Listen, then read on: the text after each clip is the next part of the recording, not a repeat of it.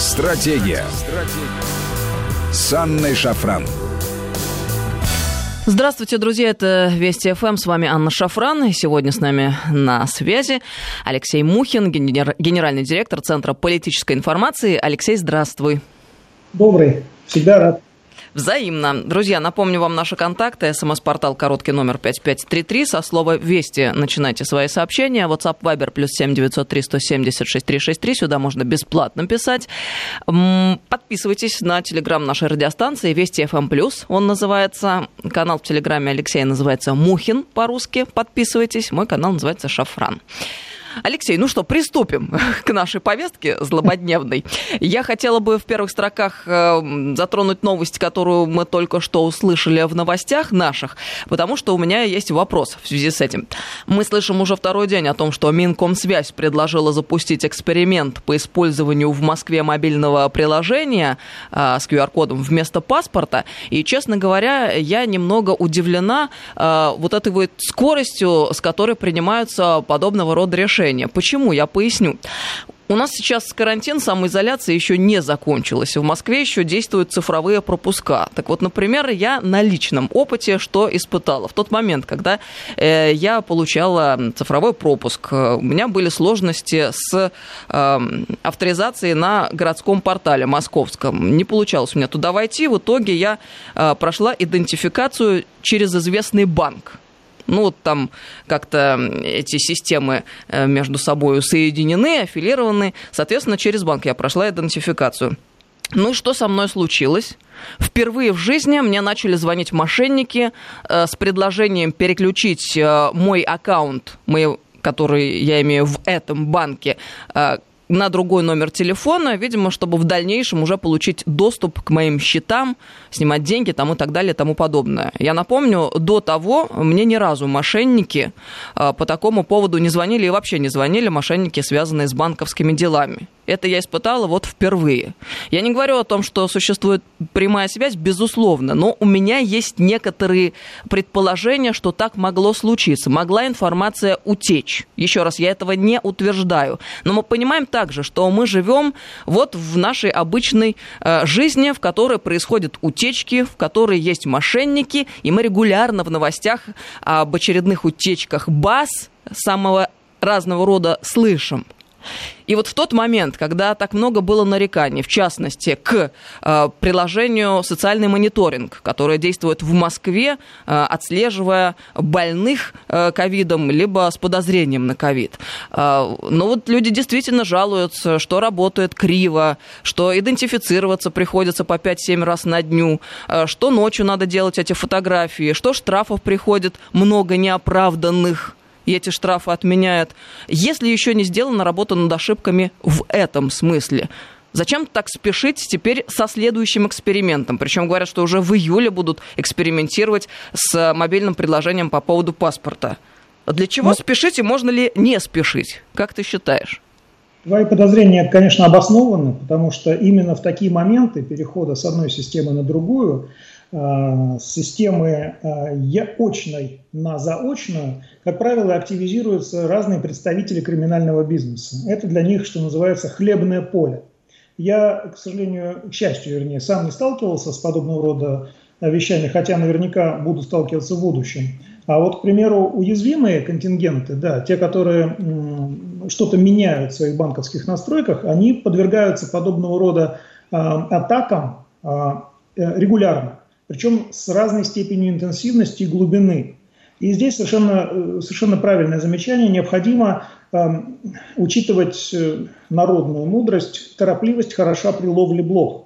Ведь э, уже были э, у названного тобой финансового института э, утечки данных, которые приводили, э, ну, можно сказать, к катастрофическим последствиям. А именно ты с ними столкнулась воочию, потому что наверняка в этих э, утекших данных были и твои данные, которые привлекли внимание мошенников. А, к сожалению, для нас это не только российский а, криминальный бизнес, это сейчас еще и бизнес, бизнес ближнего зарубежья, я имею в виду из одной известной тебе страны.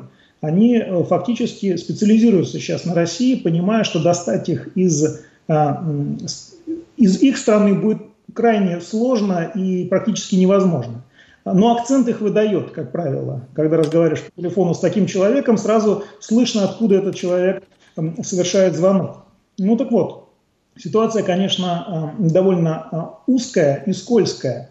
Здесь нельзя торопиться, необходимо сначала отработать, что называется, контуры безопасности – и только по эм, и под государственные гарантии вводить подобного рода вещи. Но, э, насколько ты знаешь, есть выделены деньги на соответствующий национальный проект, и э, чиновники заинтересованные э, в реализации подобного рода вещей, как на региональном, привет Сергею Семеновичу Собянину, так и на федеральном уровне, привет соответствующим министерствам, ведомствам и вице-премьерам, они будут пытаться вводить.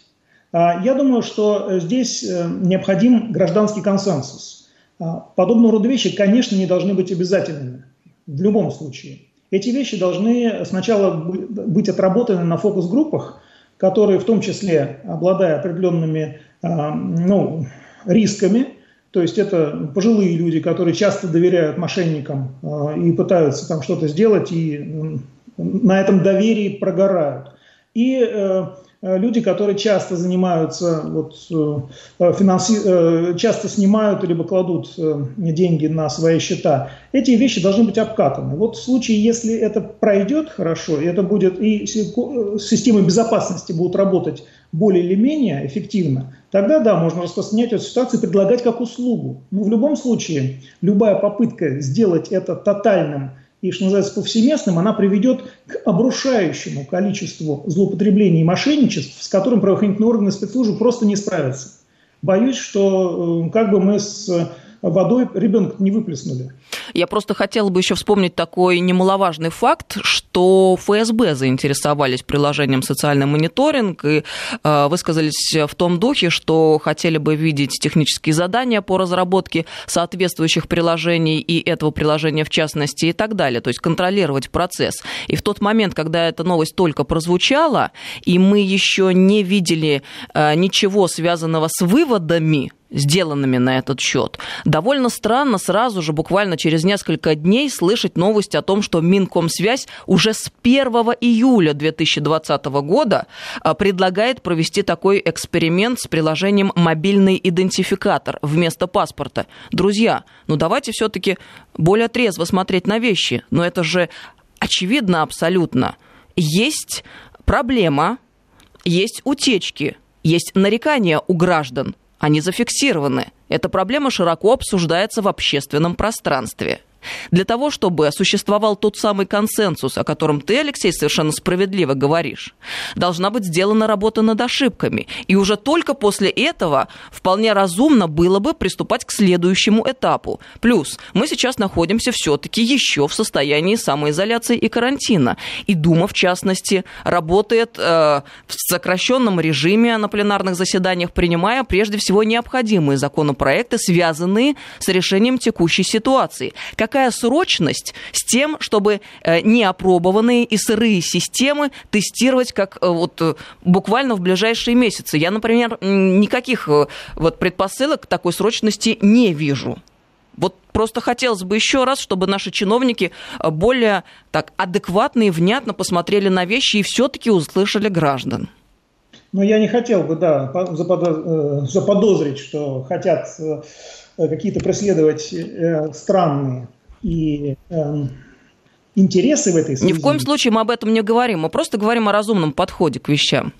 Ну да, я так понимаю, что есть желание просто поскорее выполнить поручение президента по цифровизации. Вот. Э, это желание понятно, но здесь, да, здесь необходимо очень четко разграничить и четко понимать, что дорожная карта дорожной картой, но они рискуют получить в ответ такой комплекс проблем, которые разрешить будут, будут не в состоянии. И здесь э, одной долж... потери должности не отделаешься. Ну, здесь можно э, да. Тут довольно элементарно. Э, есть беспокойство со стороны граждан. Граждане должны быть уверены в том, что все будет происходить спокойно и штатно. Но давайте дадим гражданам эту уверенность. Вот я только лишь об этом. К чему нужны какие-то тревоги? И мультипликация тревожности, которая без того существует в нашем обществе ввиду пандемии. Но уверенность может возникнуть только в одном случае, если все это действительно сначала опробуется, как говорится, на кошках, а потом уже внедряется широко. И как услуга, а не как, как предложение, а не как обязаловка. Ну хорошо, давайте перейдем к следующему пункту э, нашей беседы сегодняшней. Алексей, тут накануне мы опять э, столкнулись э, с очередным этапом агрессии в нашу сторону со стороны тех, тех самых любимых наших западных коллег и партнеров. YouTube заблокировал аккаунты крупнейших СМИ российских. Туда попали телеканал Крым-24, агентство NewsFront, ANNA News. У них там в совокупности около полумиллиарда просмотров было. Ну, то есть довольно довольно серьезно. Мы все помним эту шумиху. МИД, естественно, выступил сразу же с официальным заявлением, назвал такое поведение недопустимым, актом дискриминации русскоязычных медиаресурсов подконтрольными США интернет-платформами. Ну, э, мы, конечно, понимаем, что это все очень возмутительно, и можем бесконечно возмущаться в социальных сетях, и не только в социальных сетях СМИ, э, но э, вот крики о том, что хулиганы лишают зрения, могут ли нам как-то помочь в этой ситуации? Потому что а, американские площадки действуют по американским правилам. Мы, как наивные дети в казино, зачем-то пытаемся играть на чужой поляне, по чужим правилам, при этом надеемся на выигрыш. Казино выигрывает всегда крупье. Это базовый закон. По-другому не бывает. Быть не может. И вот, мне кажется, там высказывания отечественных политологов на предмет того, что надо на их площадках их обыгрывать, это будет наша мягкая сила. Это либо безответственно, либо близоруко, я не знаю что.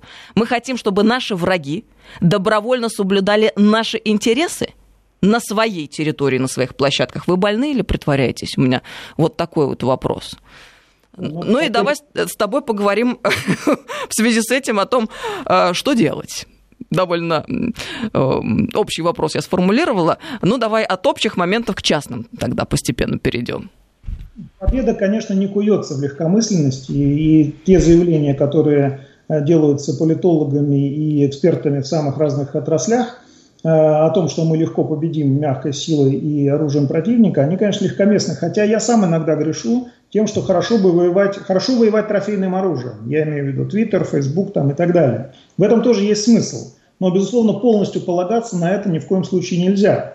Это очень хорошо показали э, блэкауты в Венесуэле, э, когда полностью блокировалась э, управляемая через интернет система подачи энергии, электроэнергии и с вытекающими отсюда последствиями. Все это должно не то что настораживать и вызывать Э, реакцию МИДа о беспокойстве. Пусть МИД, конечно, выражает эту реакцию беспокойства э, и беспокойства, но, с другой стороны, необходимы гораздо более действенные инструменты по предупреждению подобного рода ситуаций.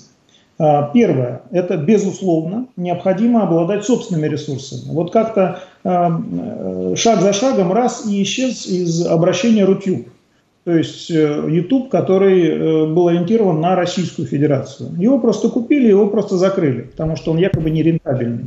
А сосредоточились полностью на YouTube, американском ресурсе. Но вот это решение было крайне э, недальновидным и, к сожалению, вышло из-под прицела, прицела внимания российских спецслужб и государства, которое по каким-то причинам упустило эту, эту возможность развивать национальную площадку. Да, безусловно, это очень большая проблема. Решается, и решить ее э, э, мобилизационным планом в кратчайшие сроки не удастся. А, люди, да, привыкли, и именно для этого наши э, западные партнеры а, убивают нечестной конкуренции российские аналоги и все больше и больше удешевляют возможности пользоваться американскими ресурсами. Но это очевидные вещи. А, давай перейдем на самом деле к тем вещам, которые а, ну, мало кто на них внимание обращает. Ну, давай тогда об этом мы начнем разговор сразу после новостей, через несколько минут. Нам надо сейчас прерваться. Я напомню, с нами сегодня Алексей Мухин, генеральный директор Центра политической информации. 5533 Вести – это наш СМС-портал. И WhatsApp Viber плюс 7903 176 363. Стратегия. Стратегия. С Анной Шафран. Здравствуйте, друзья. Мы продолжаем беседу. С нами сегодня Алексей Мухин, генеральный директор Центра политической информации, политолог. Алексей, на связи?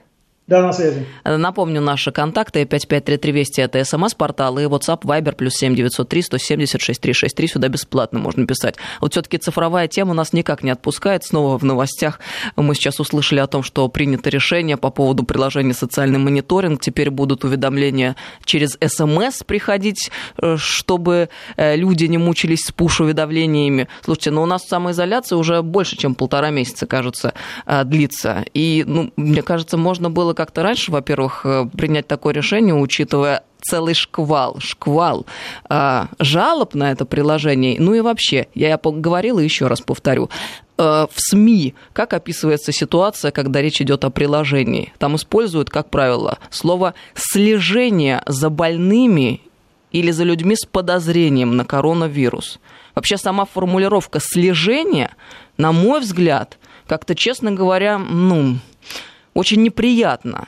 И вот сразу же возникают мысли относительно нарушения неприкосновенности частной жизни и вообще человеческого достоинства. Вот мне, как человеку, это неприятно. Хотелось бы как-то пересмотреть этот вопрос. Ну, это от бездумия, либо злой умысел. Потому что я вот как раз о злом умысле хотел поговорить а, и привести несколько, на мой взгляд, достаточно интересных примеров – работы в сфере кибербезопасности наших так называемых западных партнеров. В последнее время я заметил, что, да и не только я, очень многие специалисты заметили, что используются ну, довольно интересные ходы, которые э, обнаружили наши западные партнеры, используя медиа пространство для реализации определенных, э, ну, принуж... э, вернее, для принуждения к введению санкций против России или измен... деформирования образа России за рубежом. Ну вот, например, используется вот такая двухходовка в двух странах, которая, ну, мягко говоря, не очень благожелательно к России дышит. Я имею в виду вот такую вещь. Например, 11 декабря 2019 года э, в Чехии э, произошла так называемая кибератака на больницу города Бенешев. Ситуация продолжилась, э, но затихла. Я напомню, это декабрь, 11, 11 э, декабря. Позже, 9 апреля 2020 года, э, Сергей Шойгу, министр обороны России, опубликовал письмо с требованием вернуть России памятник Коневу. Мы все помним эту ситуацию. И тут же, буквально через неделю после этого, 16 апреля 2020 года, Э, произошло э, предупреждение кибер, э, Комитета киберинформационной безопасности Чехии о том, что будут проведены новые кибератаки, и, естественно, здесь гадать не нужно, IP-адреса ведут к России. А, но, правда, тут же отыграли назад, сказав, что это еще не доказано, но тем не менее, highly likely – это Россия. Аналогичная ситуация уже позже произошла, в апреле-мае, но уже в Польше – 9.04.2020 года тот же э, в Поле, МИД Польши Яцек Чепутович сказал, что важно улучшать отношения с Россией. Казалось бы, безобидное высказывание. Но тут же э, выяснилось, э, вернее, с этим стали работать. И 6 мая и, и выяснилось вдруг, что еще 6 мая 2019 года Центральное следственное бюро полиции Польши констатировала, что в школы Польши стали приходить электронные письма с информацией о минировании. Ну и, соответственно, эм, э, через некоторое время стало ясно, вернее, было заявлено о том, что это, безусловно, российский след, ГРУ и так далее. Но мне кажется, что вот подобного рода двухходовки, которые используют наши западные партнеры из, из, ну, из Варшавского договора, они э, неизбывны. И они, к сожалению, э, вот все эти эпизоды, на первый взгляд, они крайне незначительные, но они э, форсятся в западных средствах массовой информации как злонамеренные действия России в адрес э, западного мира и угроза ценностям.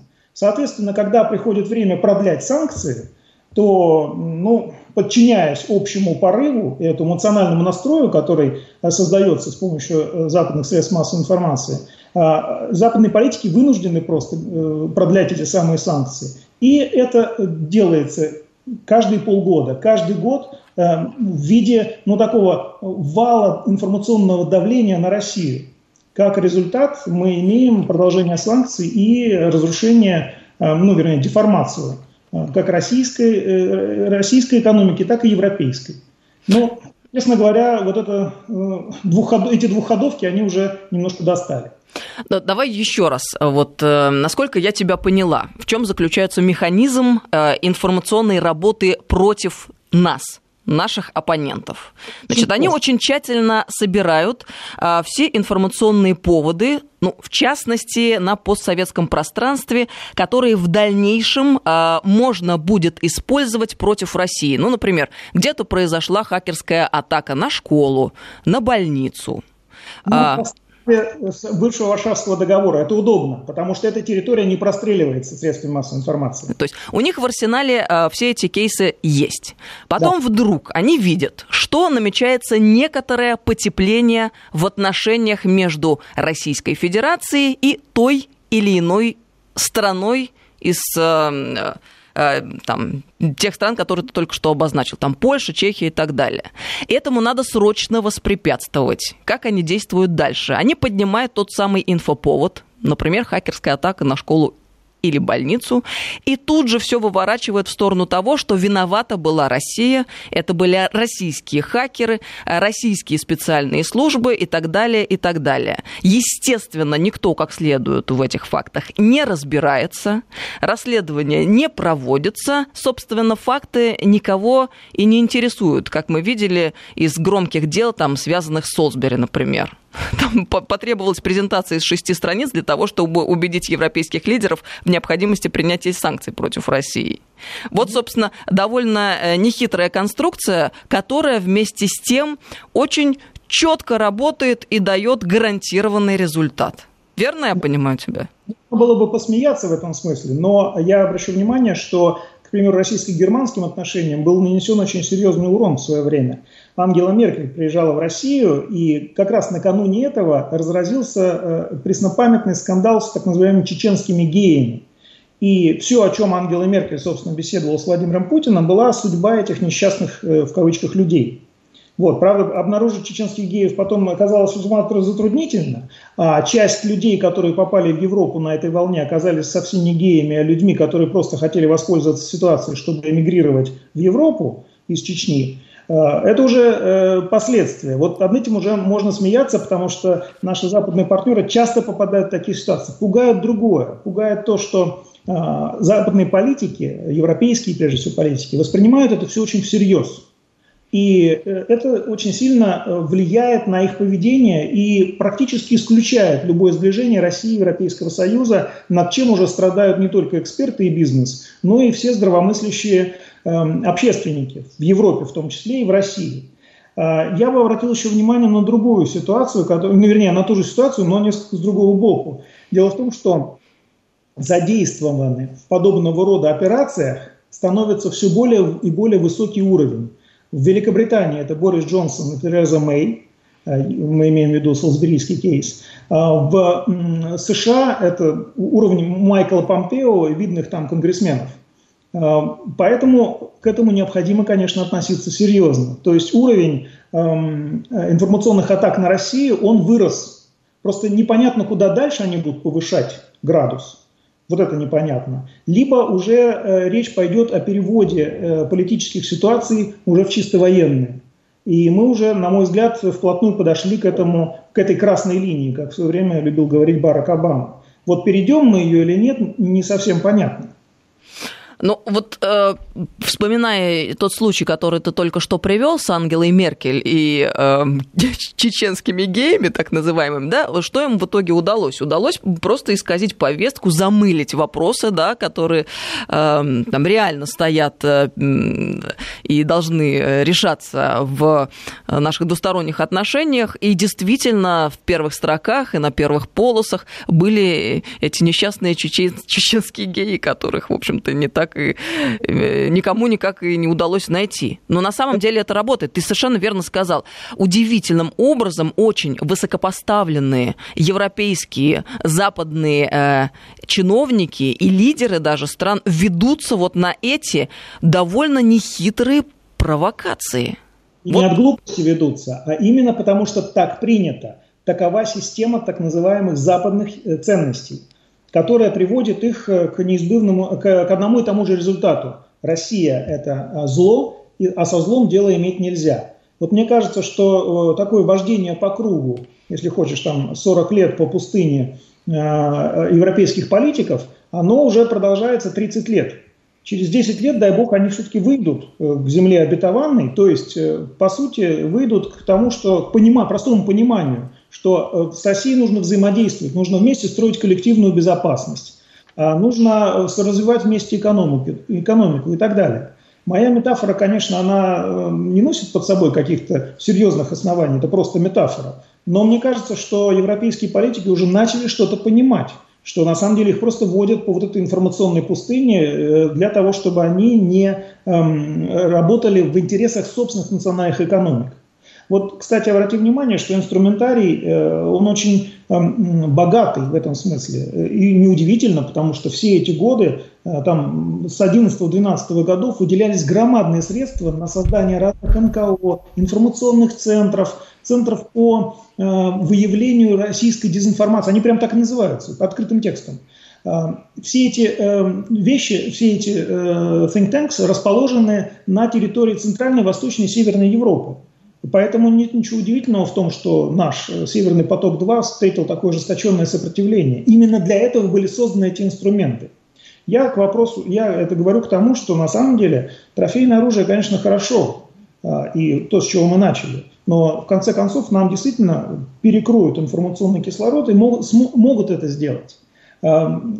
И, конечно, необходимо требовать от э, государственных органов а, предпринимать усилия уже вчера в этом направлении, а не заботиться о, ну, скажем так, второстепенных вещах, типа QR-кодов э, и так далее. Все это замечательно, это прекрасно. Но в условиях войны нужны танки, нужны самолеты, нужно, нужны патроны, а в первую голову, а не эм, простите, какие-то другие вещи, которые, которые вполне можно и поступиться. Ну вот, собственно, продолжая твою мысль, я тогда э, вернусь к началу нашей программы, когда мы говорили о том, что э, победить, обороняясь, довольно сложно, и таким образом только отсрочить поражение э, получится, а победить можно только наступая, создавая, в частности, свои платформы, вкладываясь в них, продвигая их и на мировом рынке. Но вот в чем дело? Для продвижения наших платформ нужно волевое решение. Вот только жаль, что в подавляющем большинстве случаев отечественному чиновнику вот совсем не до стратегии, потому что мелкая тактика, сиюминутные интересы, э, к сожалению, это обычная модель э, во многих министерствах и ведомствах. А нужна нам опережающая, настоящая стратегия в области информационной безопасности. Потому что все, что происходило, происходит сейчас, спорадические попытки отбиться, ответить, решить сиюминутные задачи, но в сильном государстве с амбициями. Может ли так быть? Я тебе скажу больше. А, дело в том, что многие чиновники, это замечено, к сожалению, это повторяется регулярно, они сами создают проблемы для того, чтобы потом предложить решить их за большие деньги. И это проходит, к сожалению. К сожалению, эта практика есть, и от нее необходимо избавляться, иначе беда. Иначе наш э, профицитный бюджет очень скоро превратится в дефицитный, и нам придется, что называется, занимать доллары опять за рубежом. Вот. Э, полагаю, что э, национальные проекты, которые сейчас задуманы, это вещь на самом деле очень хорошая. Они помогут выправить эту ситуацию. Но есть другая проблема. Есть проблема в мышлении. Вот мне кажется, что ситуация с коронавирусом, она должна была подтолкнуть Эм, российский истеблишмент, людей, которые принимают решения, э, к тому, что ты совершенно правильно говоришь, невозможно постоянно отбиваться. Да, нужны переговорщики, да, нужны люди, которые голуби, которые придут, скажут, ребят, давайте договариваться нудным, нудными голосами. Вот, но нужны ястребы, нужны люди, э, которые принимают решения э, с точки зрения силового обеспечения безопасности. А в этом смысле российская армия сейчас, конечно, является передовым отрядом раньше называли а, передовым отрядом КГБ партию, сейчас это армия. Она действительно создает модели, она экспортирует безопасность, она, напомню, развернула 17 военных госпиталей очень быстро и очень дешево. Региональные власти запросили, запрашивали за развер, развертку подобного рода учреждений гражданским, а, там какие-то миллиарды невообразимые. А военные пришли, развернули за гораздо меньшие деньги. То есть так можно было, так можно сделать. Может быть, мы эту модель воспримем и перенесем, сделаем так называемую конверсию, когда мы уберем коррупционную дельту из этих э, э, всех раскладов и проектов, и вдруг удивимся, что на самом деле можно строить хорошо и не задорого. Ну, что вот называется, мне... действовать по существу, наконец. Мне кажется, в этом плане э, должна э, государственные аппараты, профильные, сред... Э, профильные вертикали и спецслужбы, Генпрокуратура, Следственный комитет должны действовать просто в формате, в режиме опричнины, не оглядываясь, что называется, на то, что за это могут по головке не погладить. Потому что это тоже факт. Многие э, силовики, в том числе и мне, жаловались относительно того, что их сдерживают, их э, постоянно одергивают и так далее. Это недопустимо.